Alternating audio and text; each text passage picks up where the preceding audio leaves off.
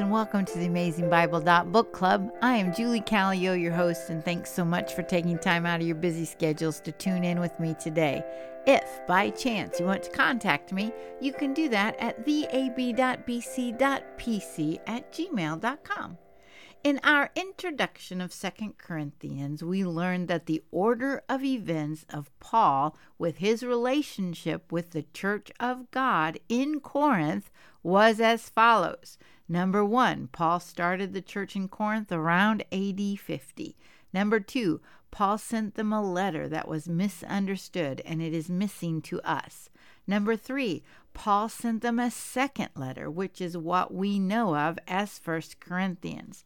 Number four, Paul visited Corinth, not recorded in Acts, and this was a painful visit. Number five, Paul then wrote a sorrowful or a severe letter sent by Titus, which is missing to us. Number six, Paul met up with Titus and was encouraged that the church had repented and were favorable toward Paul. And number seven, Paul is now writing his fourth letter to Corinth, which we know of as Second Corinthians. The purpose of this letter is to bring comfort to the church before he comes for his third visit, and to remind them to collect their offering for the church which meets at Jerusalem. This is a letter of reconciliation, which may be why Paul used the word comfort ten times in the first seven verses of his introduction. We learn that we suffer with Christ so we do not suffer alone, and one purpose of our suffering is to comfort one another. In verses 8 through 11 of chapter 1, Paul said they suffered in the area of Asia to the point of death, but their comfort was in knowing that God raises the dead. He thanked the church for their prayers and that God spared their lives through the prayers of many praying for one another is extremely important. In this situation, we do not know exactly what struggle Paul is talking about since we only have the book of Acts, which did not cover everything. So commentators try and speculate, but Paul does not make it clear. What is good about that is that it can apply to our lives with various issues. The next section, verses 12 through 24, Paul spoke about his integrity. Verse 12 starts, For our boast is this. David C. George, in his commentary, said, Paul spoke of boast. This word and its related forms occur 29 times in 2 Corinthians, more than all the rest of the New Testament. It is a theme that runs throughout the book, page 19 of his commentary. In this section, we learn that people had criticized Paul and his ministry, and Paul is declaring his clean conscience. Now, in 1 Corinthians, Paul had mentioned when they were going to come and visit them, but the plans didn't happen that way. And people were saying that Paul did not keep his word, that he is fickle, but he explained that that was not the case. David C. George also said Paul might have been changeable about his travel plans, but his strategy was consistent with the gospel. It was always based on the question what is the most redemptive thing to do in this situation? Paul said in verses 18 through 22 But as God is faithful, our word to you is not yes and no, for the Son of God, Jesus Christ, who was preached among you by us, by me and Silvanus and Timothy, was not yes and no, but yes in him, meaning yes in Jesus. For as many as are the promises of God, and ladies, there's tons of them, in him they are yes. Therefore, also through him, through Jesus, is our amen to the glory of God through us. Now he who establishes us with you in Christ and anointed us in God, who also sealed us and gave us the Spirit in our hearts as a pledge. In other words, Jesus fulfills all of the promises of God. In Jesus, we have our amen or the so be it, and this brings glory to God. Then we see that in Christ we are established, anointed for service, sealed for salvation, and have the Spirit of God in our hearts as a down payment for the day of redemption. In verse 23, Paul called on God as his witness. Basically, he's saying, If I am lying, may God take my life. He explained that he did not come to Corinth at that time because he wanted to spare them another painful visit.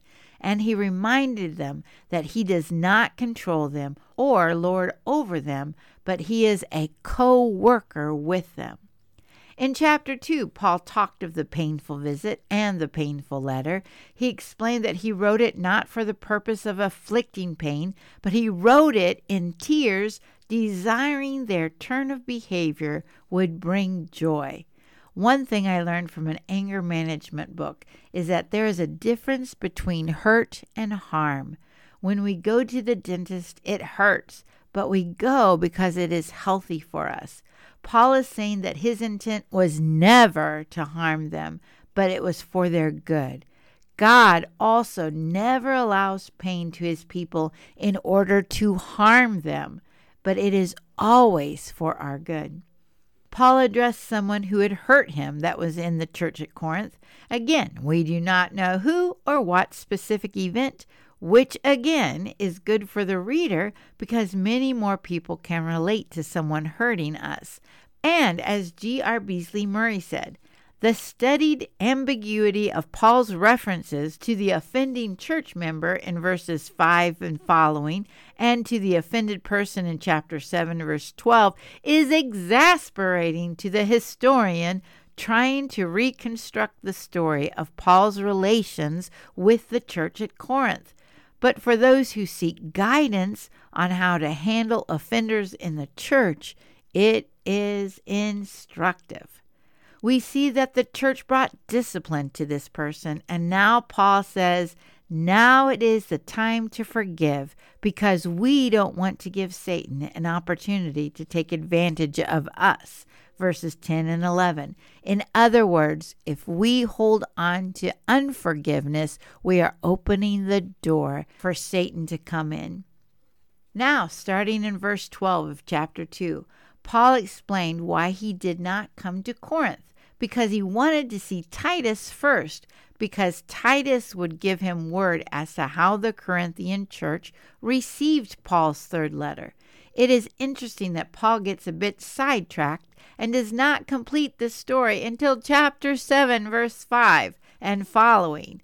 So Paul was saying about his travels and how they did not go as planned, but then he said, But thanks be to God who always leads us in triumph in Christ and manifests through us the sweet aroma of the knowledge of him in every place. Verse 14.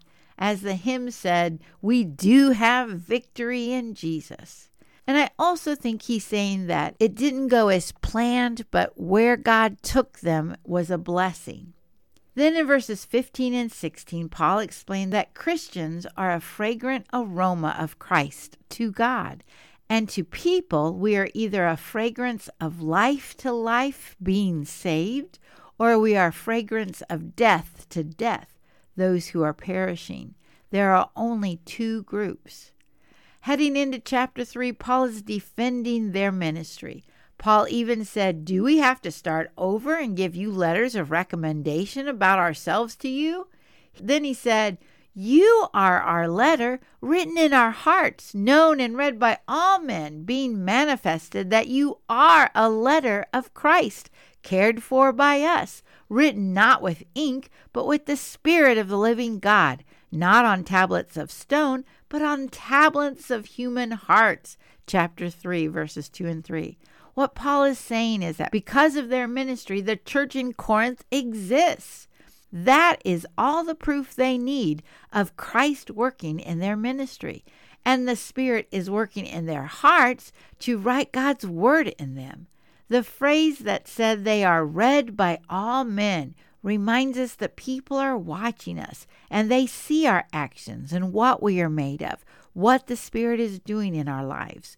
Paul was referencing the Ten Commandments, which were written on stone, but then he is also referencing Ezekiel chapter 11 and Jeremiah chapter 31, because these prophets said that God would change our heart of stone and make it a heart of flesh. Paul then compared the old covenant, the one written on stone, to the new covenant of the Spirit in our hearts.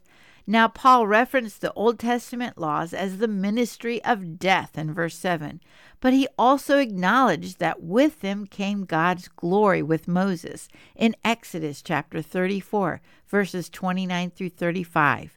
Why does he reference them as the ministry of death?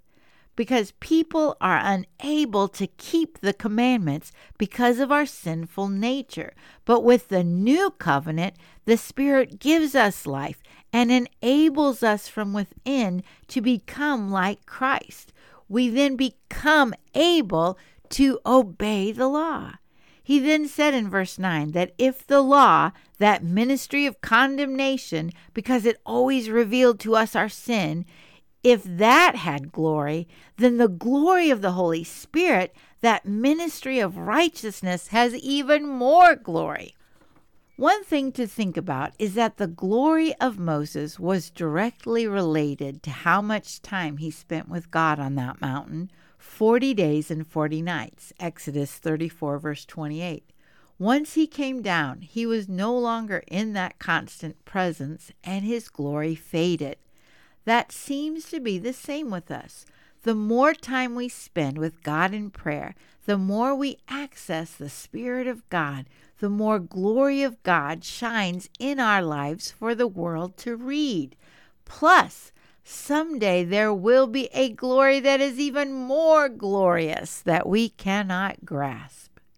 Chapter 3 ends, but to this day, when Moses is read, a veil lies over their heart but whenever a person turns to the Lord, the veil is taken away.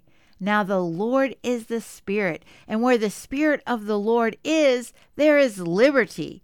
But we all, with unveiled faces, beholding as in a mirror the glory of the Lord, are being transformed into the same image from glory to glory, just as from the Lord, the Spirit. Here we see that the Holy Spirit is the Spirit of the Lord Jesus. And when we accept Jesus into our lives, His Spirit enters us and we have liberty. We are free of the law because Jesus fulfilled the law. So we have the glory of God in us. And yet that glory is being transformed more and more as we become more like Jesus until we have reached that eternal glory with Jesus in heaven. This is the process of sanctification, and someday it will be glorification. So, ladies, if you are a Christian, then you are established in Christ. You are anointed in God, and you are sealed with the Spirit as a pledge until that glorious day. Paul wants us to understand who we are in Christ and that we belong to Him and we can have hope. The other thing Paul told us is that we are a book that is being read by the people in our homes, our workplaces, even at leisure. So, what kind of story are they reading? To some people, you are an aroma of life. To others, you represent death. Just remember that if they reject you, they are also rejecting Jesus. Let us live in such a way that we will bring God glory. Today, if you hear the Spirit's voice, please don't harden your heart. Instead, let's be women who pray and obey. Until next time, and thank you so much for listening.